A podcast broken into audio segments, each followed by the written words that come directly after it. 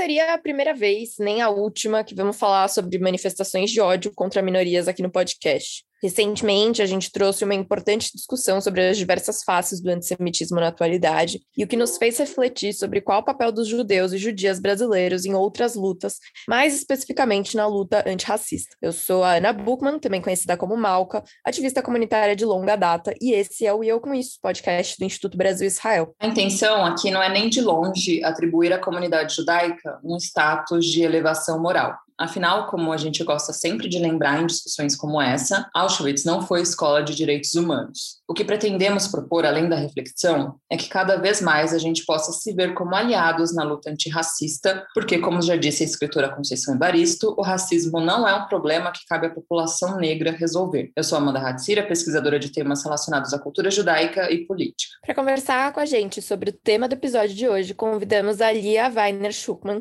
que é doutora em Psicologia Social pela USP, professora adjunta da Universidade Federal de Santa Catarina e tem experiência na área de psicologia, com ênfase em estudos sobre racismo, psicologia social, branquitude e movimentos sociais. Lia, seja muito bem-vinda e muito obrigada pelo seu tempo. Bom dia, Ana e Amanda. Obrigada pelo convite. Vai ser um prazer aqui conversar com vocês. Bom, eu vou eu vou trazer o que a gente sempre fala, né? Começar do começo. Então, sabemos que o racismo é um sistema de opressão estrutural, mas como que se dá a construção conceitual do racismo na cabeça de uma pessoa racista? Nossa, essa é uma pergunta bastante subjetiva, mas acho que já, já começa aí nos falando muita coisa, né? Bom, olha, na construção né, do imaginário de uma pessoa racista, isso não iria acontecer se a gente não tivesse isso no tecido social. Né? Só faz sentido para uma pessoa se apropriar individualmente, ela agir racistamente, porque esses significados estão compartilhados na cultura.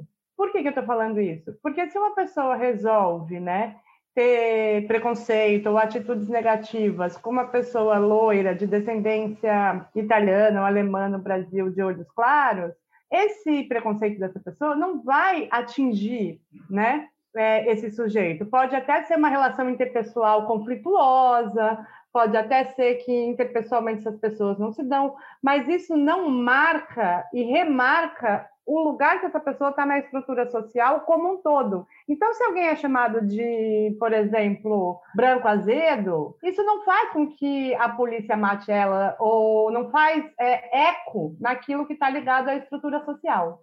Então, é, é importante a gente pensar que, obviamente, o preconceito, que é algo do imaginário, ou é, a injúria racial, ela tem que fazer sentido para uma história de longa duração, porque senão ela, ela não é nada, né? Ninguém é, vai ficar é, fora né, da possibilidade de trabalho, do mercado de saúde, acesso à saúde, acesso à educação, etc. E tal, porque foi chamado de branco azedo.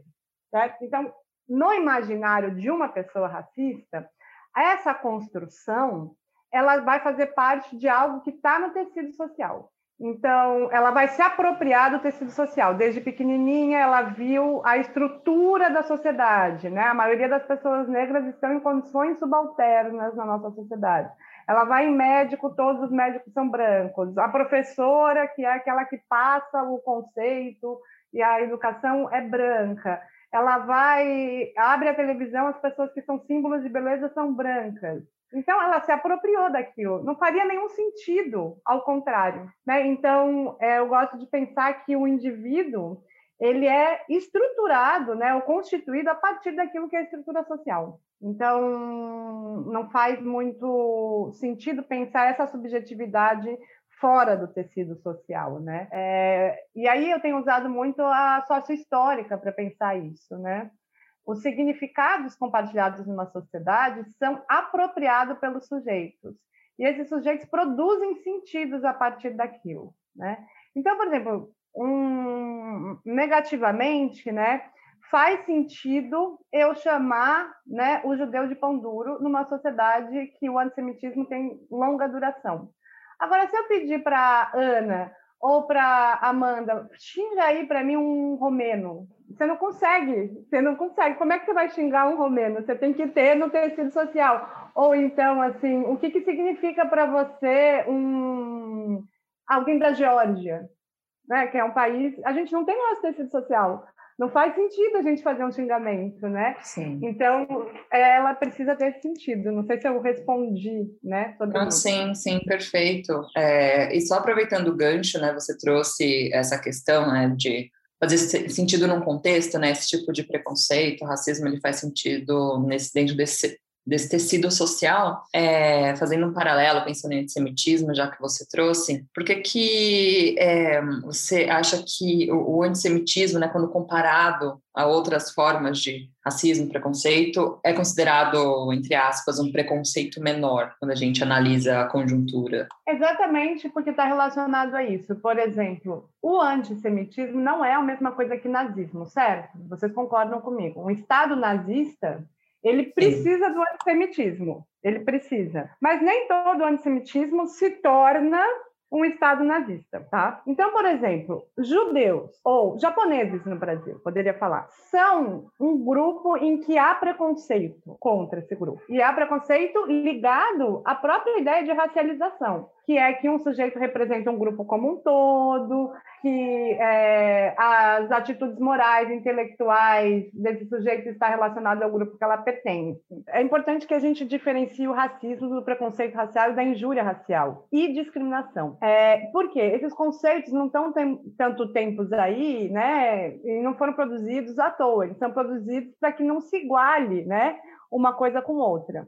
O que, que acontece? Né? O preconceito né, ou a discriminação contra o judeu, ele não está ligado à estrutura do Estado brasileiro. O antissemitismo não está ligado à estrutura do Estado brasileiro, mas ele já esteve ligado ao Estado alemão. Por que, que isso faz diferença? Né? E por que, que é considerado uma, algo menor? Talvez não seja considerado algo menor nas relações intersubjetivas, mas a gente continua tendo acesso à saúde, acesso à educação, a gente continua podendo entrar no mercado de trabalho sem que seja visto como uma pessoa inadequada para o mercado de trabalho.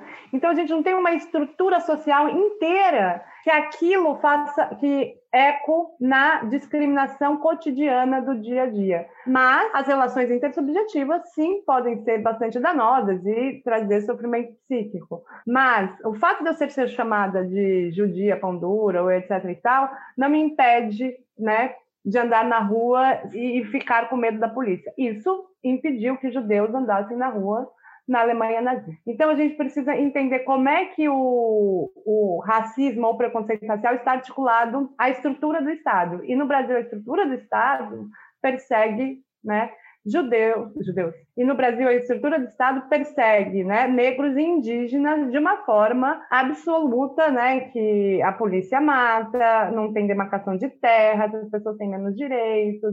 Então, isso está ligado a algo maior que é o Estado como um todo. É interessante isso, né, Lia? Eu, eu, eu, sempre pensei aqui, já li alguns artigos muito legais sobre o quão, o quanto, quando a gente está falando da face do, do racismo hoje, né, é, nós judeus acabamos sendo bastante privilegiados, né, principalmente porque a gente é, um, pelo menos aqui no Brasil, em maioria, de maioria acho que é nazista, somos brancos, olhos claros, e o que a gente ouve hoje é que talvez se somar a luta antirracista não é o nosso lugar de fala, é, e aí, o que eu queria perguntar, o que a gente deixou aqui separado é: as atitudes como essa são mais uma face do privilégio branco? Como que a gente contrapõe é, esse tipo de postura? E se a gente deve atuar de uma maneira mais efetiva contra o racismo e como? Então, apesar de que os judeus no Brasil são considerados brancos e, portanto, né, tiveram todos os privilégios que branco tiver,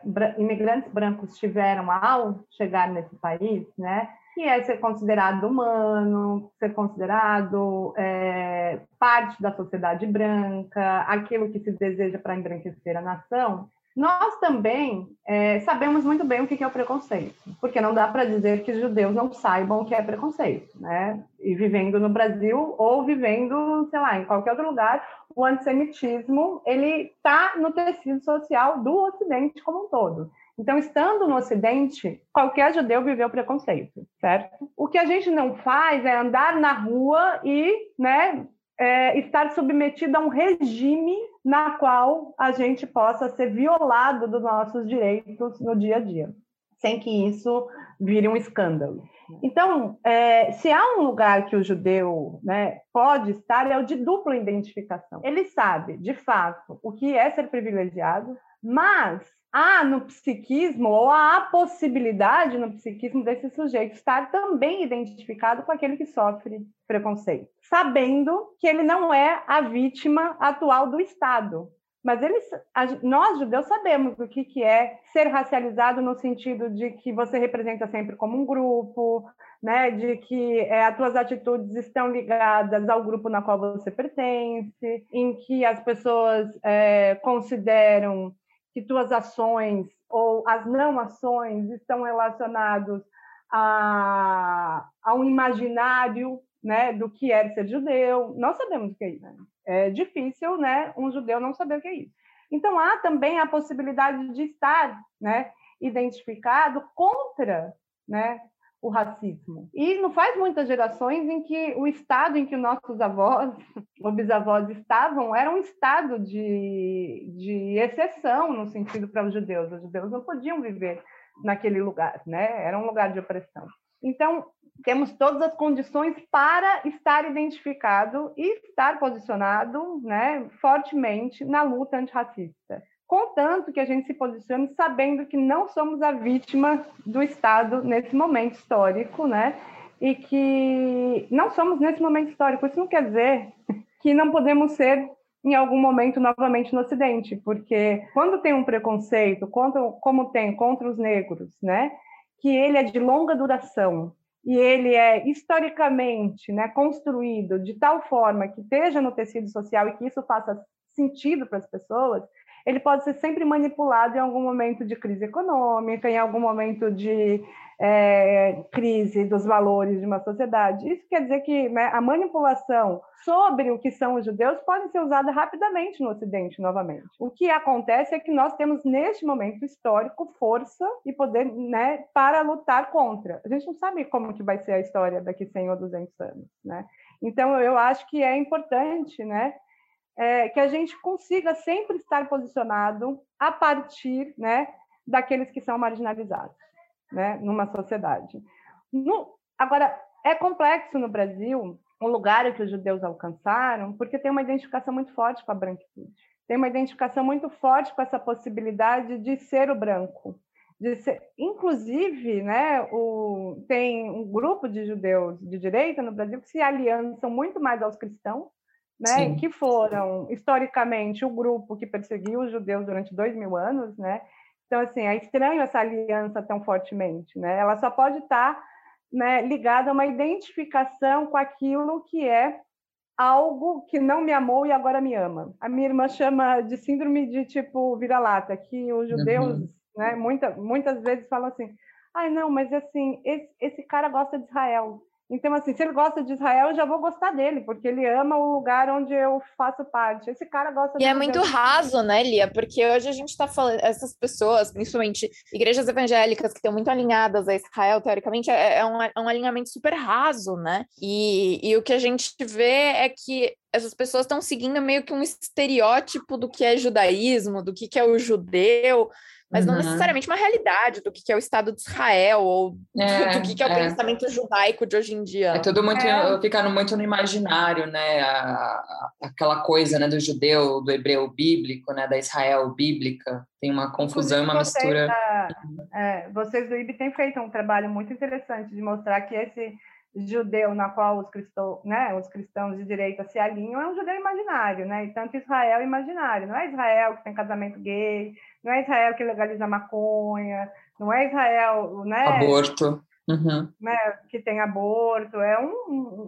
um judeu completamente imaginário, assim. E aí é tão antissemita quanto o outro antissemita, né? Porque qualquer, qualquer coisa que né, construa um imaginário e aí eu gosto muito do Fanon para pensar. O Fanon diz o seguinte, que aquele que ama os negros é mais parecido com o que odeia os negros. Né, o filo, o, o né, o ah, né, ele é mais parecido com o antissemitismo, o amor pelos judeus, do que as pessoas possam imaginar, porque também está né, ligado a um ideal que não tem absolutamente nada a ver com a realidade desse sujeito. Sim, aos estereótipos, né?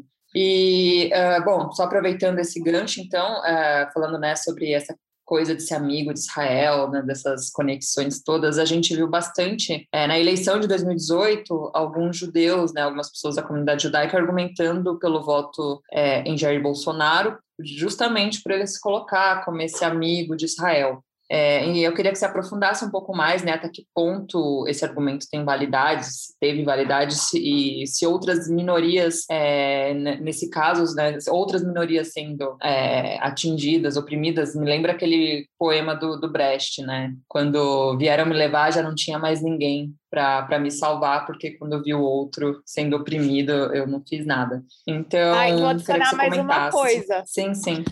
Vou adicionar mais uma coisa. Lia, esse é um fenômeno que só acontece no Brasil? Ou a gente vê esse fenômeno de amigo de Israel acontecendo em outros lugares? Não, primeiro de tudo, eu gosto de pensar que os judeus são como qualquer outro grupo brasileiro, né? Hoje em dia, os judeus no Brasil, que tem uma maioria, assim, e aí a gente está falando mulheres, os negros, é, os judeus também fazem parte de pessoas que se identificam com o opressor, né? No sentido, né, aquele que vá é, ser contra a minoria. Então, assim, a gente cobra muito dos judeus que haja uma outra postura, mas as mulheres também votaram no Bolsonaro e ele odeia as mulheres, os negros também votaram no Bolsonaro uhum. e, e ele... População LGBTQ. A população LGBTQIA+, também votou. Então, assim, essa expectativa de que os judeus sejam é, moralmente superiores a isso também tem a ver com o antissemitismo, né? Bom, eles tinham que ter aprendido porque eles sofreram isso, etc. e tal. Não, não se pede isso do branco do paulistano, né? Do clube paulistano. E né, nós temos uma sociedade dividida em classes muito forte, né? É, o voto do judeu de classe média é igual ou ainda mais, um pouco mais anti-Bolsonaro do que a classe média é, brasileira como um todo. Né? Então, assim, essa expectativa sobre o judeu ser alinhado já é um pouco disso, né, que é que nós deveríamos ter aprendido, etc. E, tal, e como vocês mesmos disseram, né, Auschwitz é, é escola de direitos humanos. Inclusive, é até mais provável que se aprenda a ser violento e é, discriminar os outros tendo passado por isso, num sentido psíquico, né? Você precisa de muito elevação para amar o ser humano é, pensando como um todo, né? Para passar pelo que passou. Então, grupos minoritários muitas vezes não têm a menor possibilidade de estar vinculado à luta de outro grupo minoritário, porque tem uma coisa que é do psiquismo uma ferida muito narcísica. Ninguém nos salvou, ninguém nos ajudou, agora foda-se os outros. Isso você pode encontrar né, na, na defesa de Israel, assim, a gente passou pela Segunda Guerra, ninguém ajudou, a gente teve que morrer, etc. E tal. Então a gente tem um exército forte, foda-se, é isso. Então, não tem nada mais é, óbvio do que o Estado de Israel ser resultado da Segunda Guerra. É ao, ao, contrário do que as pessoas falam, que é, nossa, deveria ser né, um, algo dos direitos humanos. Assim como o grupo de pessoas negras que eu, né, que eu convivo muito parte fala assim, meu, eu quero que os brancos morram. E, né, e a gente né, está num país em que morre 83, por, 83 jovens negros por dia, né? E às vezes a pessoa fala, não, ninguém se fode tanto que nem eu, eu não vou ficar lutando por outras causas. Então, o resultado, que é não estar alinhado a outras causas, é muito mais óbvio do que estar alinhado, que é o que se pede pensando no psiquismo e pensando o que é uma ferida narcísica, né? Então, eu acho assim que a, a exigência tem a ver com a não compreensão do que, é o resultado da violência. Mesmo que todo mundo saiba falar violência gera violência, né? Todo mundo sabe falar isso, mas quando vai pensar como resultado né, históricos de processos sociais, se cobra outra coisa. Agora, bom, essa, tendo essa introdução, eu acho que é bom a gente pensar mesmo também que esse judeu que se alinha ao Estado é, há um Estado que defende Israel, né, que acontece nos Estados Unidos muito, com os, os, judeus que também têm apoio dos protestantes lá, e aqui também acontece, está muito ligada a exatamente isso. Ninguém nos amou, agora alguém nos ama, foda-se quem é esse que me ama. Foda-se que ele também é um racista, que é isso tudo, ele me ama. Né? É muito uma coisa da síndrome de quem foi realmente odiado. Então, está muito ligado a isso, assim, a, a falta da crítica. Mas o que eu acho que tanto para as mulheres, quanto para a população LGBTQI+, quanto para a população negra e quanto para os judeus que fazem parte, é o seguinte, é, é muito Paulo Freire, né? Se você não tem uma educação crítica, o resultado vai ser, né, amar o opressor. A gente tem a educação é, judaica, ela precisa ser uma educação judaica crítica, né? Uh, e tem sido muitas vezes, assim como todas as outras educações, uma lavagem cerebral de tipo assim, ó, nós passamos por isso e agora a gente tem que agir assim, né? E a ideia, né, eu acho assim, pensando Adorno, o que, que é a educação pós-Auschwitz, é uma educação pós-Auschwitz é que Auschwitz nunca mais se repita.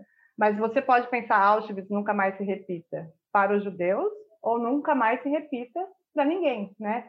Não, nunca mais se repita como processo sócio-histórico Auschwitz, né? Que é o que Adorno propunha. Mas isso pode ser lido como Auschwitz nunca mais se repita para os judeus. E nesse sentido tem alinhamentos muito opostos de pensar Auschwitz nunca mais se repita.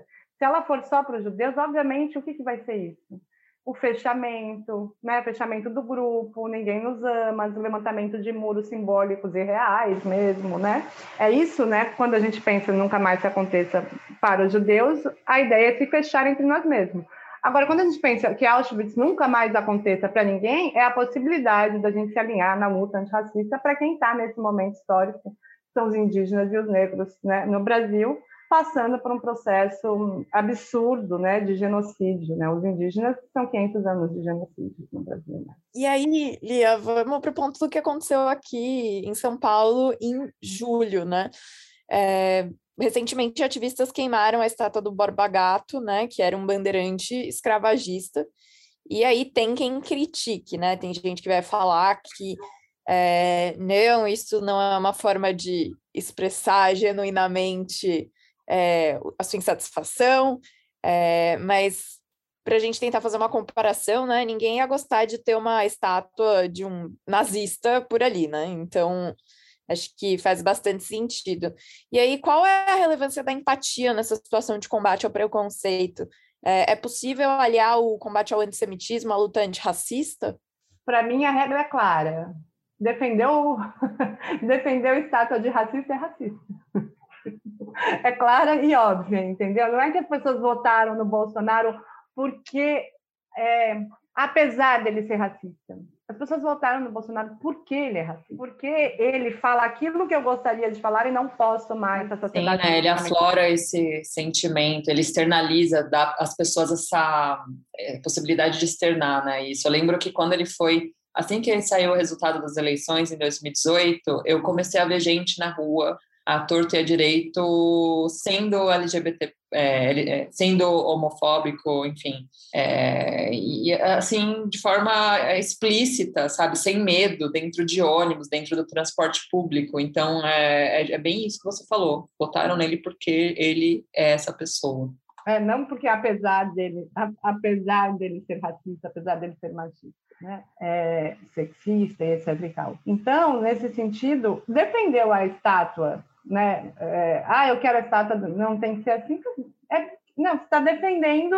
O cara era estuprador, ele era né, colonizador, ele era. Bom, o pior do que tem, né? Então, assim, não tem defesa possível para o Borba. Né? É que tem gente que fala, ah, porque queimaram a história, mas estátua, quando você ergue um monumento desse tipo, você tá, é uma homenagem, mais do que registro histórico, é uma homenagem ao que aquela pessoa simboliza, né? Mas é curioso que a gente ainda tem um trabalho muito grande para fazer sobre isso no Brasil, né? Assim, eu estou falando aqui do meu minúsculo mundo paulistano. É, você já tem, sei lá, estátua de Castelo, é, estátua, estrada de Castelo Branco, sabe? Quantas, quantas das nossas ruas, é, espaços, né? São dedicados a ditadores, né? Que foi uma ditadura contra direitos humanos em todos os sentidos, torturadora que a gente ainda precisa fazer muito desse exercício, né? Então, eu acho que a gente se, se indigna porque talvez a gente tenha sido construído né, e educado numa ideia de um Brasil não violento, né? É, uma ideologia né, que está passando pela ideia da democracia racial, que aqui somos todos né, bem-vindos, e que para uhum. né, nós judeus realmente de fato assim é um paraíso racial morar no Brasil para quem veio depois da Europa né que era estar marcado né como judeu o tempo todo então, talvez essa ideia de democracia racial, para nós judeus, tenha feito muito sentido. Né? É, nossa, que realmente é um lugar em que a gente se dá bem, vive com as pessoas em harmonia tal. Agora, o que não faz o menor sentido é esse discurso pensando da perspectiva indígena e pensando da perspectiva negra. Não faz o menor sentido, né? E aí, se a gente for pensar, né, o que é uma ideologia, né?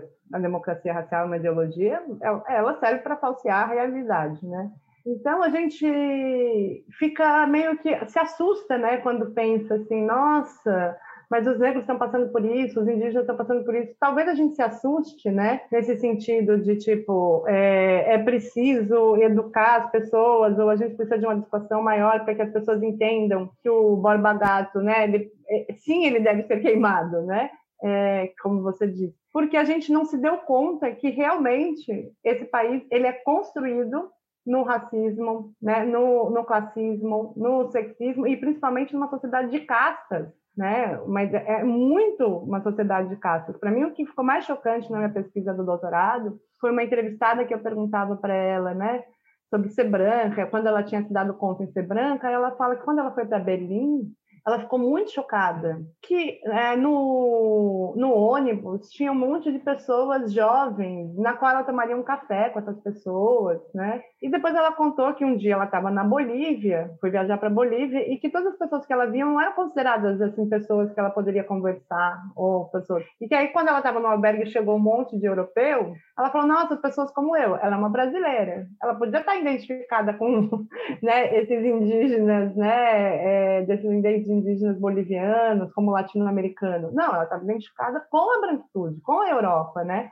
E aí eu pergunto para ela o seguinte, mas não tinha jovens no, no ônibus é, em São Paulo, quando você andava de ônibus, ou você não andava de ônibus lá? Não, eu andava, mas não tinha jovens no ônibus, assim, que eu tomaria um café.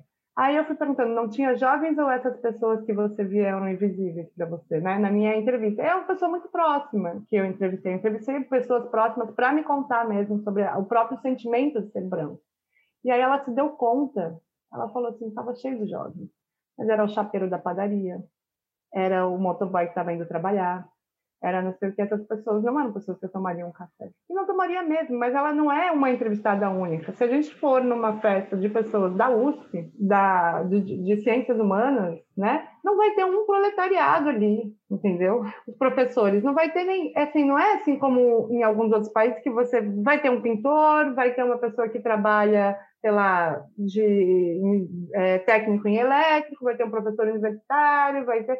Não, não tem. É castas né? A gente tem lugares, né, em que as pessoas ocupam na qual elas não conseguem sair desse lugar e não conseguem, né, realmente é, achar que o outro, esse que é o chapeiro, né, da, da padaria na qual ela depende para tomar o café da manhã dela, pode ser considerado alguém que ela tomaria um café. E essa pessoa não é do white power. Essa pessoa que eu entrevistei era, no, no caso, 10 anos atrás, uma estudante da USP de, de ciências humanas. Então, a gente vive uma sociedade radicalmente de castas, né? Por isso que as pessoas estão mais identificadas com as estátuas do Borba Gato do que com aqueles que queimam a estátua do Borba Gato. Sim. E, e, pensando nisso que você falou, né, essas pessoas, né, que dão esse tipo, que afirmam, né, esse tipo de coisa, né, não tão longe às vezes de ser supremacista branco, né. E quando a gente pensa no supremacismo branco, é, a primeira imagem que vem à cabeça são aquelas marchas né, que acontecem com alguma frequência nos Estados Unidos. É, mas eu queria saber de você se você acha que o Brasil é um país supremacista e se sim, né, como que é, o fascismo se apresenta aqui? É diferente? Tem, tem suas especificidades? Então, é, eu nem queria falar muito sobre isso ainda, porque eu porque estou escrevendo, mas eu vou é, falar aqui um pouco, né? É, Dá um spoiler.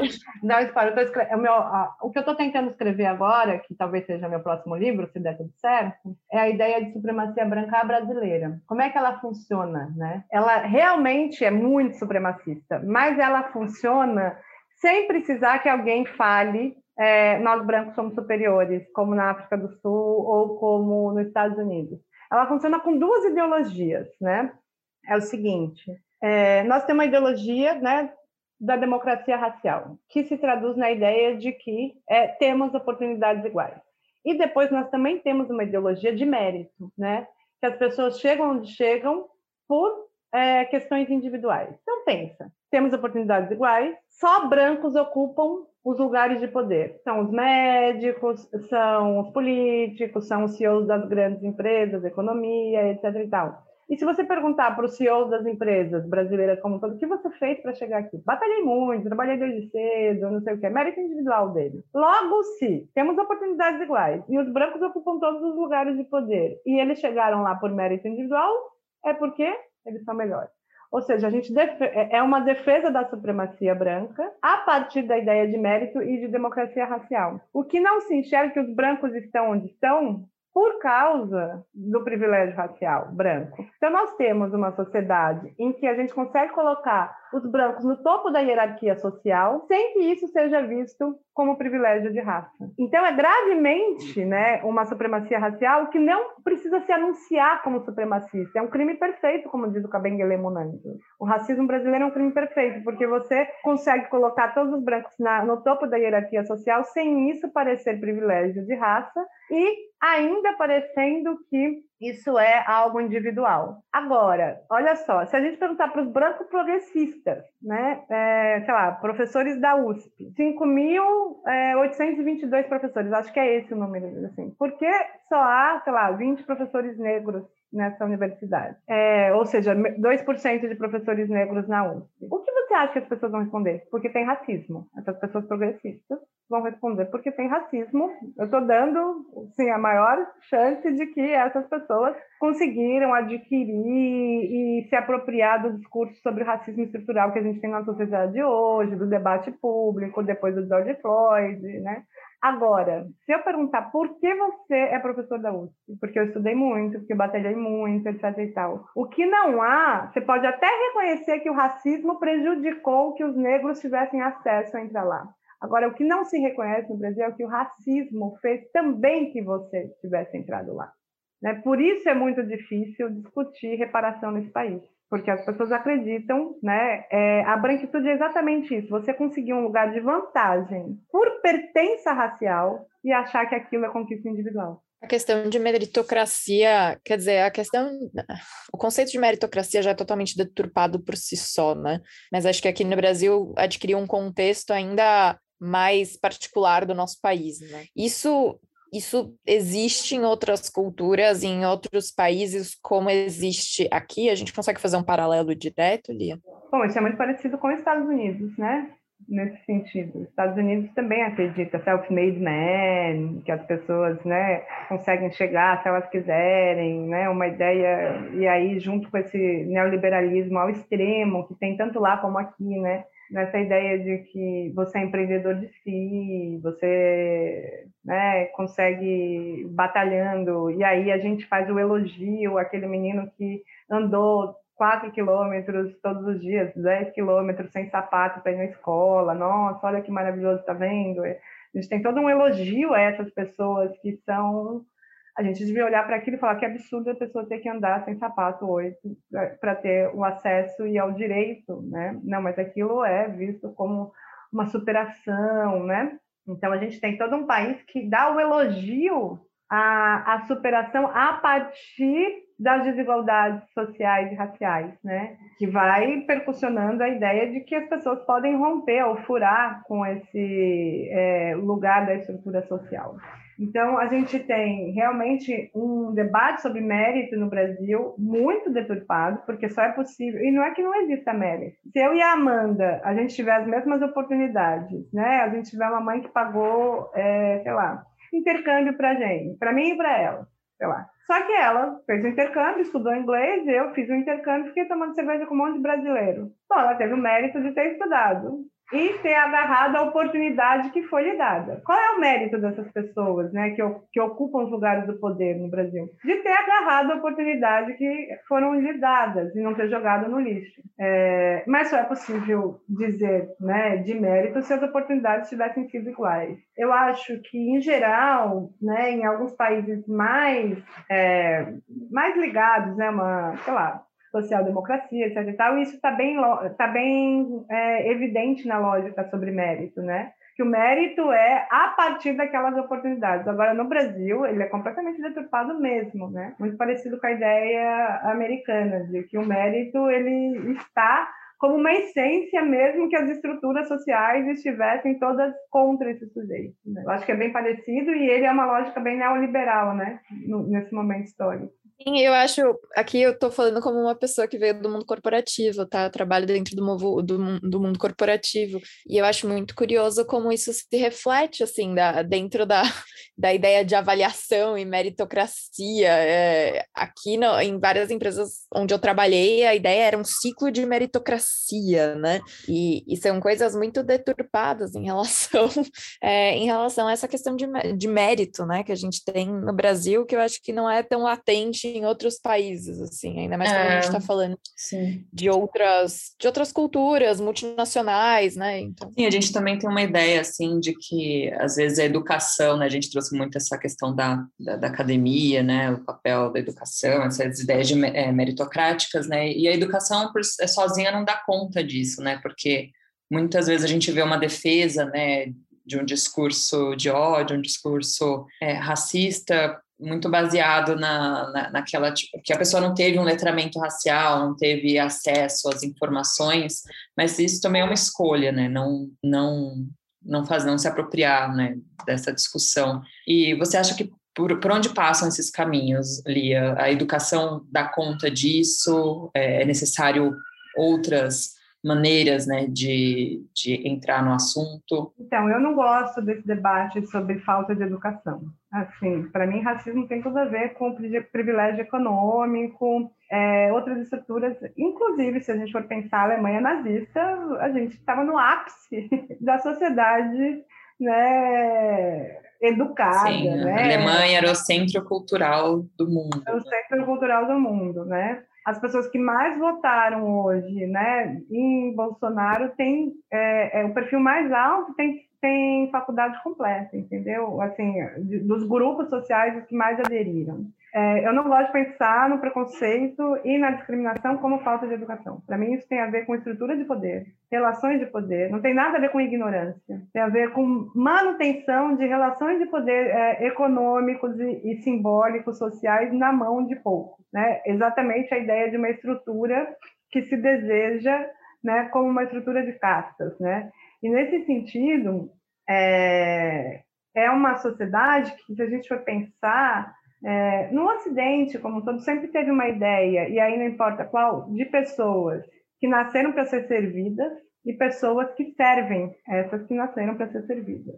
E aí a gente passou por monarquias, né, por feudalismo, por etc e tal, mas todo o Ocidente se forma na ideia, e, e, aí também, né, eu não sou uma pessoa que estudou Oriente, né, mas pelo menos eu sei que no Ocidente se forma na ideia de que há pessoas que nasceram hereditariamente, como se fosse um bem divino, né, é, para ser servidas, e então, isso já foi a figura do rei. A raça é uma ideia hereditária, né? Como se fosse biológica, pessoas que nasceram para ser servidas, né? E a outra que é inferior, então, é aquela que serve, né?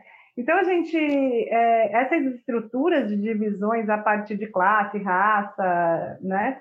A raça, ela é só a, a essa ideia do pigmento, a forma mais evidente né, e mais fácil de hierarquizar os humanos e estratificar uma sociedade. Mas, por exemplo, a sociedade de castas na Índia não precisou disso, né? Os judeus eram brancos, não precisou da cor da pele. A gente tem assim milhões de exemplos em sociedades que, né, é, se estruturam a partir da estratificação e hierarquização dos seres humanos, né? Então, sou completamente avessa a ideia de que é falta de educação. Para mim, isso tem a ver com é, falta de é, de uma humanidade, né, de uma ideia de igualdade universal, de fato, né, de uma igualdade em que os seres humanos teriam valores iguais. A gente tem sociedades hierarquizadas das diversas formas e a raça é uma das formas, né? Então a hierarquização entre os seres humanos está aí colocada há muito tempo no Ocidente. Se isso será superado, a gente não sabe, né? E como?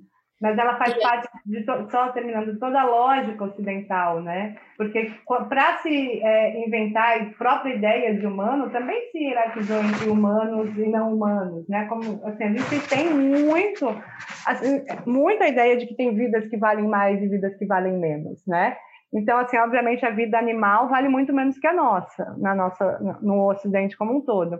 Agora, entre os humanos também é, é, tem vidas que valem muito mais e vidas que valem muito menos, né? E classe, raça, gênero, elas são estruturas muito fáceis, né? De ser apontadas como e naturalizar a hierarquia, né? Que na verdade de usar isso para dar um significado àquilo que é a relação de poder. Li, a gente está caminhando para o nosso final aqui, já, já queria agradecer, mas queria te pedir para deixar um último recado assim para a comunidade judaica. O que está faltando é, para a comunidade judaica ser aliada da luta antirracista no Brasil? Então, Ana, eu acho que realmente né, é, falta se posicionar é, eticamente, né, num sentido de luta por igualdade para todos. Isso não é para os negros ou para os indígenas, é para uma sociedade que não se construa a partir das hierarquias entre os seres humanos, na qual os judeus já foram vítimas. Né? E se a gente deixa né, que outros sejam vítimas, a gente não pode acusar que deixaram né, que nós fomos é, aviltados em algum momento e não nos ajudaram, né? Então, eu acho que tem um compromisso ético que isso não é pelo outro, né, é por uma sociedade por igualdade. Qualquer um que lute por igualdade e por uma ideia de que todos os humanos e todas as vidas humanas, né, devem ser consideradas vivíveis e, como diz a Hannah Arendt, Hannah Arendt não, a Judith Butler, passíveis de luto, né, ou seja, que merecem né, é, uma consideração, a luta antirracista deve estar no centro né, desse debate. Perfeito, Lia. Então é isso, eu queria te agradecer mais uma vez. A conversa foi maravilhosa, apesar de causar, né, até um, náusea, pelo menos em mim particularmente, assim, é um desconforto, mas um desconforto necessário, né, trazer essa discussão, né, que realmente não dá para pensar em democracia se não for por, por esse viés, né, não dá para pensar em ter um país democrático sem que sem pensar na luta antirracista, assim como na luta feminista, enfim. É, então, eu queria te agradecer, dizer que você é sempre muito bem-vinda no nosso podcast e que espero que a gente possa conversar né, aí em mais momentos. Muito obrigada e até uma próxima. E eu agradeço você, Amanda, você, Ana, e também pelo trabalho do IB, né, que tem feito um trabalho muito legal de divulgação, né, de ideias, né, é, progressista dentro da comunidade. Então, parabenizo vocês também por isso. Obrigada. Obrigada. Oi, gente, tudo bem? Eu sou a Anitta Efraim e trago para vocês algumas das notícias do mundo judaico. Bom, primeiro falando de coronavírus, até a última segunda-feira, dia 9 de agosto, mais de 600 mil israelenses com mais de 60 anos receberam a terceira dose da vacina contra a Covid-19. No total, o país tem 1,6 milhão de pessoas nessa faixa etária que ainda devem se vacinar com essa dose de reforço. Ao mesmo tempo, Israel vê o número de novos casos subir. Na segunda, o número de novos contágios registrados chegou a 3.609, enquanto 373 pacientes estavam em estado grave. Israel, inclusive, trabalha com a hipótese de um novo lockdown no mês de setembro para evitar que a nova onda do coronavírus seja ainda mais forte. Mas a verdade é que ainda não tem consenso no governo sobre esse assunto. E vamos falar de Olimpíada? Israel fechou os Jogos Olímpicos de Tóquio com o melhor desempenho da história do país, com quatro medalhas, sendo duas de ouro e duas de bronze. Essas medalhas vieram no judô, no taekwondo, na ginástica rítmica e na ginástica artística, todos os esportes individuais. Até esse ano, Israel nunca tinha ganhado mais de duas medalhas em uma única edição dos Jogos Olímpicos. Bom, pessoal, é isso. A gente se fala então na semana que vem. Até a próxima quarta-feira.